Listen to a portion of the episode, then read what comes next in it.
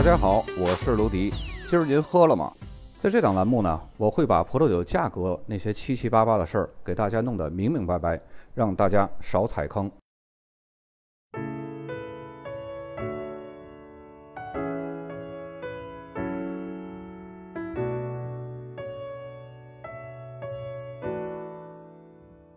众所周知，论冰酒，世界上呢最出名的两个产酒国，一个是德国，另一个呢是加拿大。但是德国的冰酒市场均价，即使最便宜的，也要比加拿大贵上一倍。这也就造成了加拿大冰酒成为了世界冰酒消费者的主要消费品。而且呢，加拿大根据自身的气候条件，可种植的葡萄品种呢虽然挺多，但是能出彩儿的品种却很有限。所以加拿大酒商呢选择了另辟蹊径。将本来就很小众的冰酒呢，做到了品质和价格的极致，使得人们提到加拿大就会想到冰酒。那么今天呢，我们就来说一说加拿大和它的产区。加拿大是世界上国土面积第二大的国家，湖泊众多，海岸线的长度居世界首位，水资源十分丰富。加拿大有两个最大的葡萄酒产区，分别是安大略省和不列颠哥伦比亚省，也就是我们平时说的 B.C 省。这两个产区呢，能够出产全国百分之九十八的优质葡萄酒。另外呢，魁北克省和新斯科舍省也开始崭露头角，已经拥有了一批数量虽然不大，却十分忠实的追随者。由于纬度比较高，这里的平均气温呢是比较低的。不过每到七月或者是八月份，白天的平均气温呢还是比较高的。再加上众多的湖泊，能给当地的气候起到调节的作用，这就使得葡萄可以很好的成熟。同时呢，除了西南沿海地区之外呢，加拿大大部分地区冬季的气温都是非常低的，通常呢远远低于零度，地面呢也经常被积雪所覆盖。这就为酿造冰酒所使用的葡萄提供了很好的自然条件。加拿大素以晚烧甜酒和冰酒而闻名，同时呢，也是全球最大的冰酒生产国。虽然说另一个冰酒著名的生产国德国也是闻名于世的，但是很多人呢只听过没喝过。这就是因为德国的冰酒产量比较小，再加上加拿大的冰酒主要呢是出口至中国和日本，其次才是欧美地区。从出口量上呢，也说明了为什么加拿大冰酒在中国比德国冰酒更大众化的原因。加拿大的葡萄种植区主要是分布在北纬三十到五十度之间，主要的种植葡萄品种呢包括雷司令、威戴尔、品丽珠。这三个葡萄品种呢，也是酿造冰酒的主要葡萄品种。在一九一六年到一九二七年，加拿大实行了禁酒令，这就对该国的葡萄酒贸易产生了巨大的影响。一些小产区呢，也因为失去了重要的出口市场而进入了低谷。而安大略省呢，却因为有政府的特许，葡萄酒业却是日渐兴旺。这也就造就了安大略省在加拿大的葡萄酒产量方面一直占据着头把交椅，而其他的地区呢，直到1974年商用葡萄酒才开始恢复生产。到了1988年，是加拿大葡萄酒产业最重要的一年。加拿大在那一年呢，和美国签订了自贸协定，这不仅增强了该国酒农的竞争意识，而且呢，对促进形成加拿大 VQA 标准也起到了推动作用。VQA 呢，就是酒商质量联盟，是加拿大主要的葡萄酒命名管理组织。这个组织的成员呢，可以在他的葡萄酒上标注 VQA 作为质量的保证。其中，安大略省呢是在1988年开始执行 VQA 标准的，BC 省呢是在1990年开始执行 VQA 标准的。以前呢都是自愿去执行，直到2000年开始，VQA 才从自愿执行的标准进化成为一个具有强制的法律法规体系的这么一个执行标准。那么 VQA 它是什么呢？其实啊，它是一个独立的一个联盟组织，就有点像那个德国的 VDP。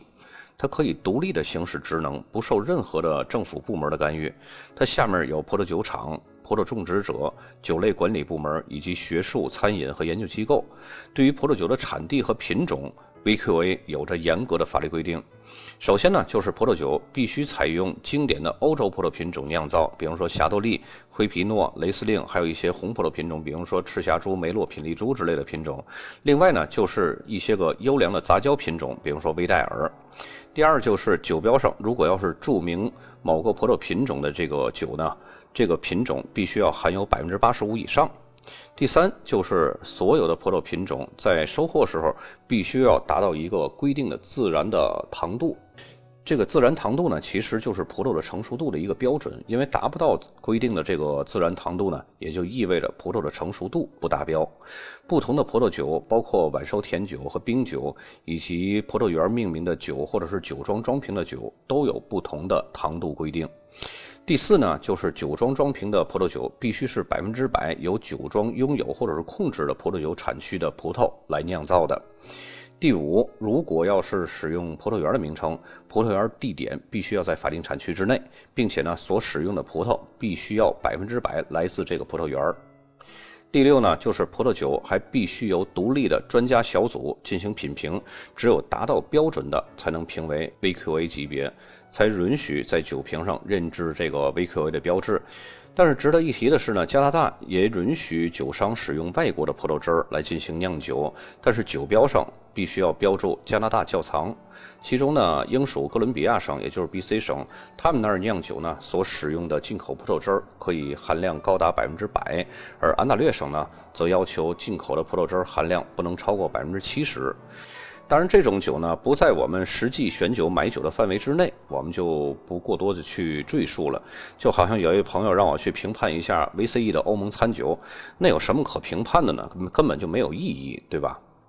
在加拿大，符合 VQA 标准的法定产区呢，只有安大略省和不列颠哥伦比亚省，而且这两个省呢出产了这个国家百分之九十八的优质葡萄酒。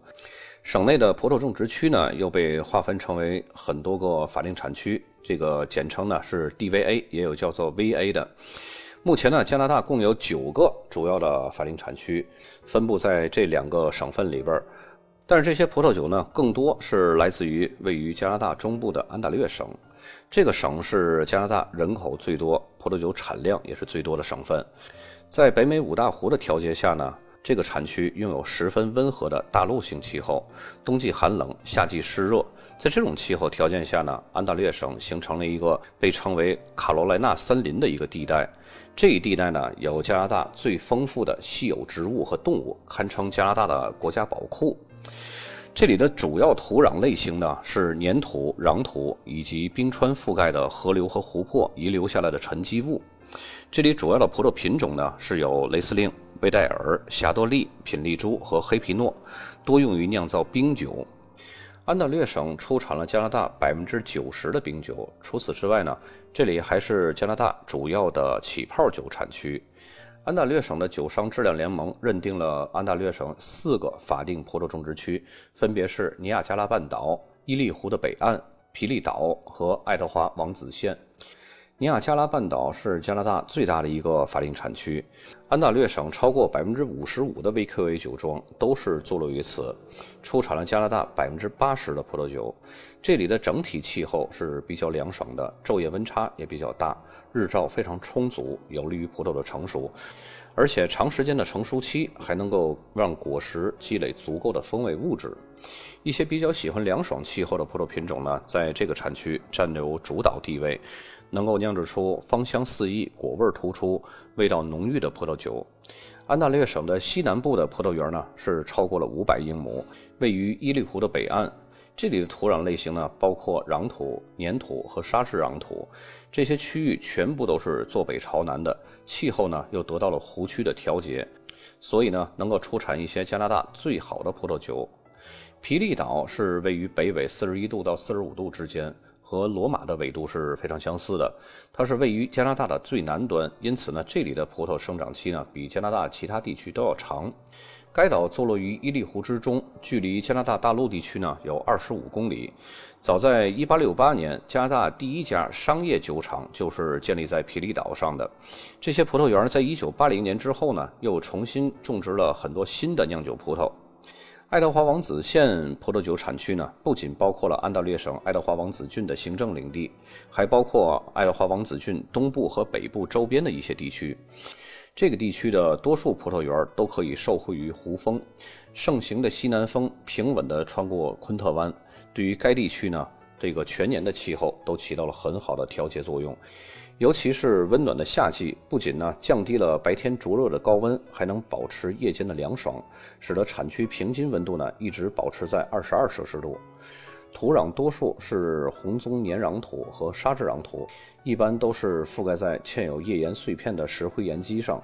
因为土壤表层的石头比较多，混合很多的岩石和页岩的碎片，所以呢排水性非常好，能够及时排出冬季积雪后融化了这种大量的水分，同时呢也有利于葡萄根部深扎入土层。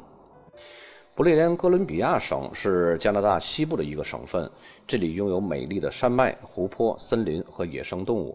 这里也是中国人移居加拿大人数最多的一个省份。同时呢，这里也出产名气与日俱增的葡萄酒。它主要有五个法定产区，为该省中南部的两个法定产区呢。分别是奥肯纳根山谷和斯米尔可米山谷，地理位置是非常靠近美国的华盛顿州。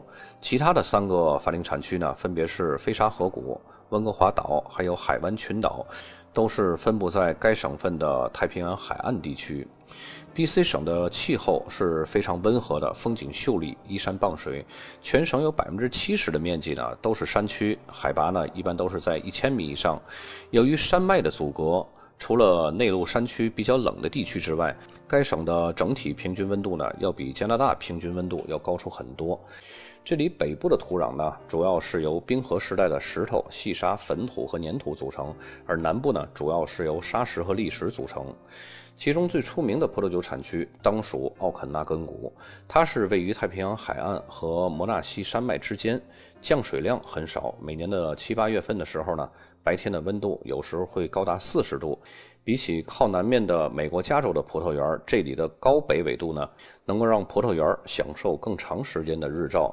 在每年的六月下旬开始，奥肯纳根谷的太阳呢，从早上五点左右就开始升起了，日落时间呢，有时候会延长到晚上的十点多钟。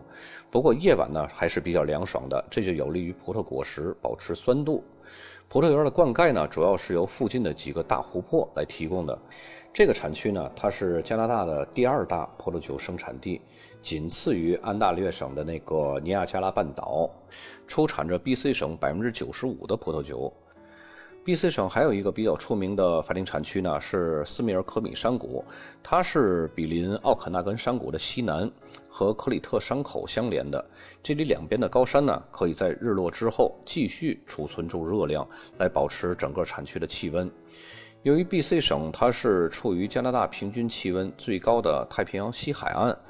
这也就使得太平洋海岸地区的三个法定产区根本达不到生产冰酒的自然条件，所以呢，奥肯纳根谷和斯米尔可米山谷是该省唯一的两个可以生产冰酒的产区。即使这两个产区呢，十年当中也只有七个年份能够收获冰酒。如果气温没有降到足够低的温度时候呢，这里的酒厂只能生产晚收葡萄酒。自从二十世纪七十年代以来呢。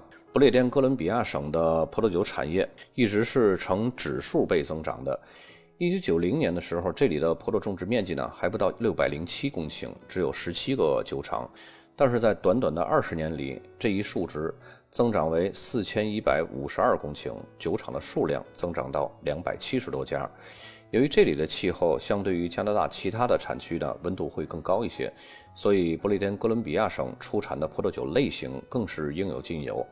红白葡萄品种比例是旗鼓相当的，既有强劲的赤霞珠梅洛混酿葡萄酒，也有芳香的全窑浆白葡萄酒，更不乏起泡酒。还有呢，就是加拿大最著名的冰酒。不过这里的冰酒呢，它的产量比安大略省要少很多。为了确保该省的葡萄酒品质呢。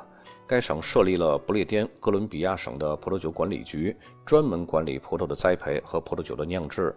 只有使用百分之百该省种植的葡萄酿造的葡萄酒，才能够进入 VQA 的等级序列。除了以上两个省之外呢，魁北克和西斯科舍省也有一些比较小规模的葡萄酒产区。咱们来分别说一下，先来说一下魁北克省。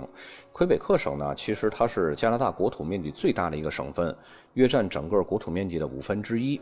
而且魁北克省呢，它地处北纬四十五到四十六度之间，气候寒冷，而且呢持续时间比较长，完全具备了生产冰酒的自然条件。整个魁北克省呢，一共是三十多个酿酒厂。这个产区具备三个葡萄酒产业发展的有利因素：一是水资源和山区形成这种微气候。这里的水资源呢，有上普兰湖、圣劳伦斯河，而附近的山区呢，则有劳伦山脉以及阿布拉契亚山脉。第二是密集耕作的栽培方式。第三呢，则是当地酿酒人对于酿制葡萄酒具有非常高的热情。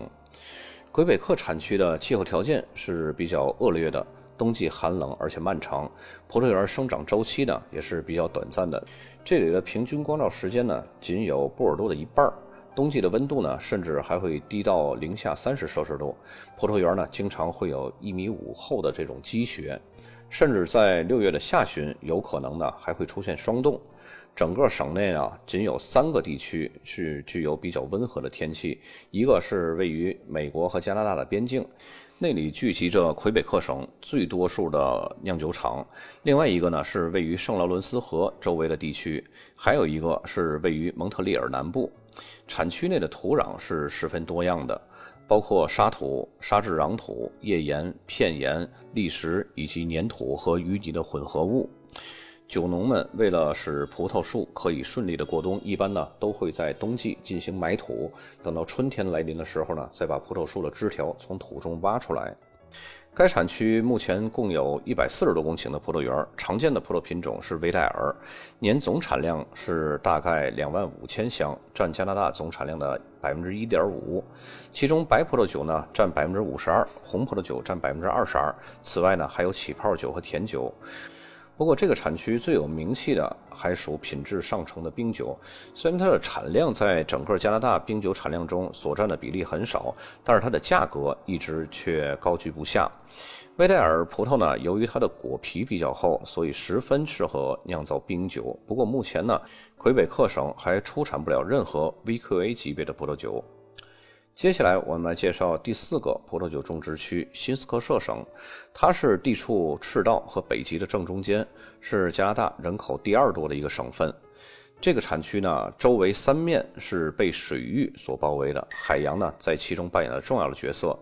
新斯科舍省虽然说地处海洋之中，但是呢，气候却更像温和的大陆性气候。这里的暴雨比加拿大其他地区都来得更频繁一些，其中北部的温度呢，比南部的温度变化会更明显。冬季，新斯科舍省的北部会结冰，但是到了夏季呢，它却是整个加拿大最温暖的地区之一。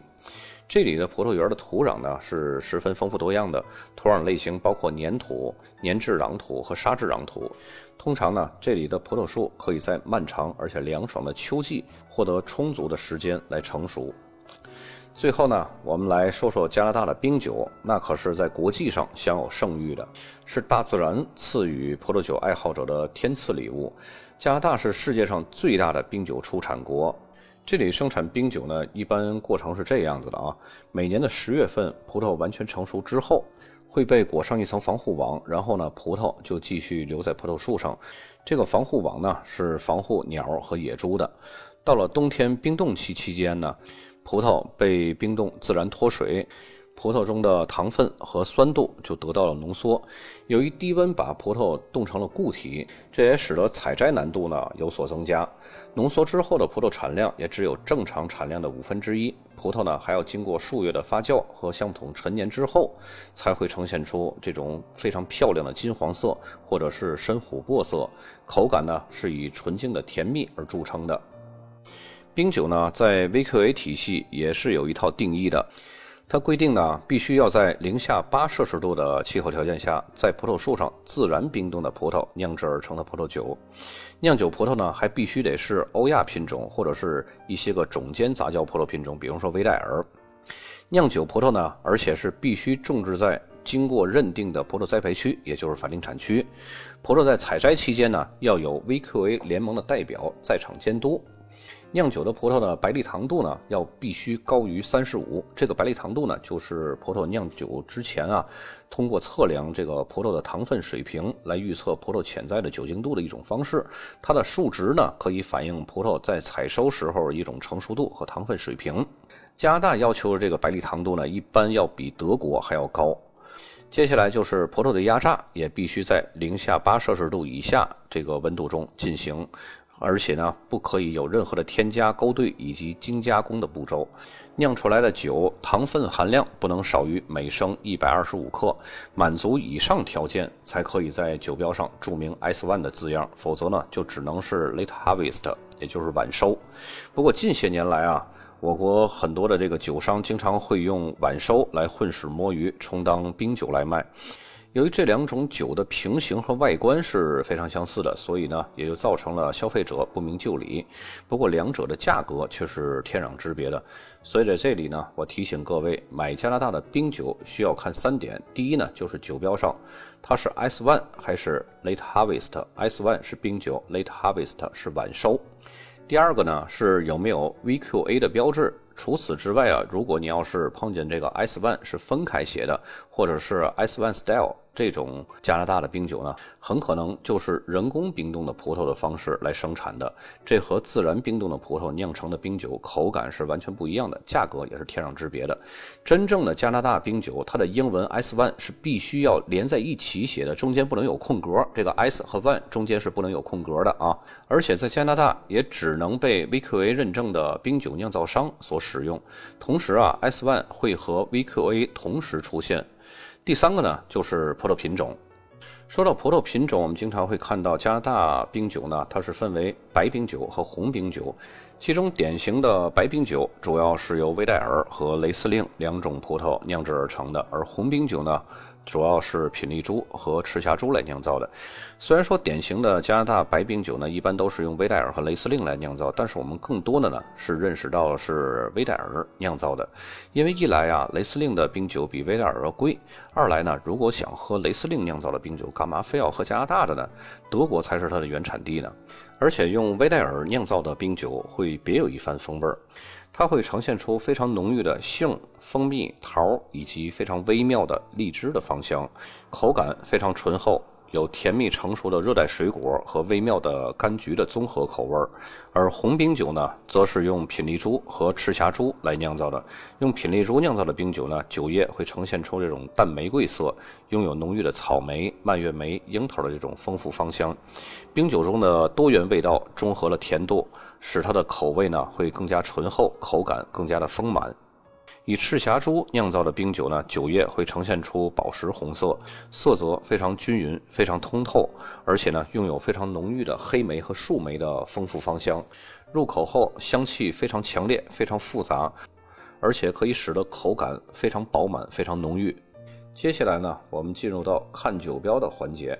首先，第一张酒标左边箭头指向的是威戴尔冰酒，大家看到这个威戴尔这个拼法是 V I D A L。然后冰酒是这样写的，S 和 One 中间没有空格，这才是真正的冰酒啊。然后它们的下面是 VQA 奥肯纳根谷，这个虽然说有点模糊吧，但是依稀能看清楚。后面的酒标呢就会好一些了啊。接下来酒标大家看到了，左边的箭头指向的是安大略 VQA。然后右边箭头指向是威戴尔晚收，大家一定要区别开这个晚收 （late harvest），然后和刚才的那个 S one 这两个是完全两种风格、两完全两种价格、完全两种等级的酒，千万不要让一些个酒商拿晚收当成冰酒卖给你。再接下来这个酒呢，这是一个比较有名的酒庄啊，云岭酒庄。嗯，云岭酒庄可以说是整个加拿大的一个头牌酒庄了。嗯，整个加拿大这个 VQA 的制定都是由云岭酒庄的其中一个合伙人参与制定的。不是说一流企业做标准，二流企业做品牌嘛？他就是做标准的那个企业。然后右上角的箭头指向就是云岭酒庄这个 logo，然后左边箭头呢指向是尼亚加拉半岛 VQA。这尼亚加拉半岛是在哪儿？是安大略省的，对吧？我们刚才也说过，然后右边中间箭头呢指向是 S one 雷司令，再接下来这个酒标左边箭头指向的是奥肯纳根谷 VQA，然后右边箭头指向的也是雷司令冰酒。接下来这瓶酒呢也是云岭酒庄的刚刚那个云岭酒庄呢，那个是尼亚加拉半岛的。这个云岭酒庄，这是他们奥肯纳根谷的一个分厂。所以你看它这个左边箭头指向的就是奥肯纳根谷 VQA，然后右边的呢是指向的是雷司令冰酒。可以说这两个冰酒和刚刚那个尼亚加拉半岛那冰酒，这俩冰酒呢可以算得上是加拿大冰酒界的天花板。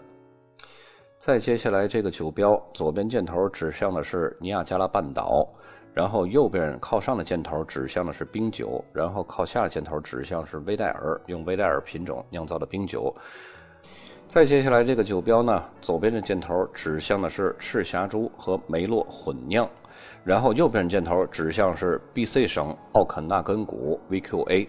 我们刚刚不是也说了吗？B.C 省的奥肯纳根谷它可以产出。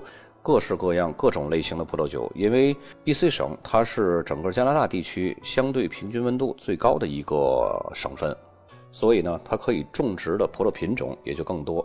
但是唯独冰酒产的却没有像安大略省那么多，因为它温度相对来说更高一些。再接下来这个酒标，大家看到左边箭头指向是黑皮诺，然后右边靠下的箭头呢指向是红葡萄酒。这个红葡萄酒呢既有英文也有法文。然后上面的箭头呢，指向是魁北克。然后首先有两个问题啊，为什么魁北克它会既有法文也有英文呢？这个呢就是葡萄酒界以外的这么一个知识了。因为魁北克省他们现在很多的官方语言还是法语，它也是整个加拿大地区唯一一个也使用英语也使用法语作为官方语的一个。算是一个独立，相对来说文化比较独立的这么一个省份。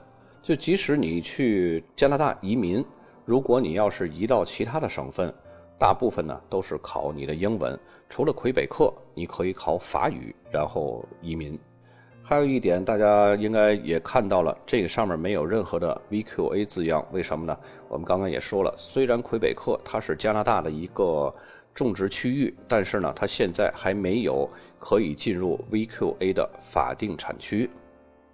再接下来这个酒标，我们看到右边上面箭头指向是霞多丽，然后霞多丽的下面是什么呢？BC VQA 斯米尔可米山谷，这个是 BC 省的。刚刚我们说那个，除了奥肯纳根谷，就是属这个山谷最有名了，也是属这个山谷可以酿造冰酒。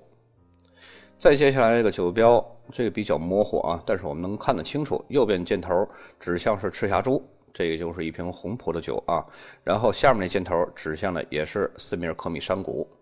虽然说它上面没有显示这个 B.C 省，但是呢，这个也是一样的，它具有法定产区的这么一个意义的。再接下来这个酒标呢，右边靠下的箭头指向的是我们刚刚说的第四个啊种植区域是新斯科舍省。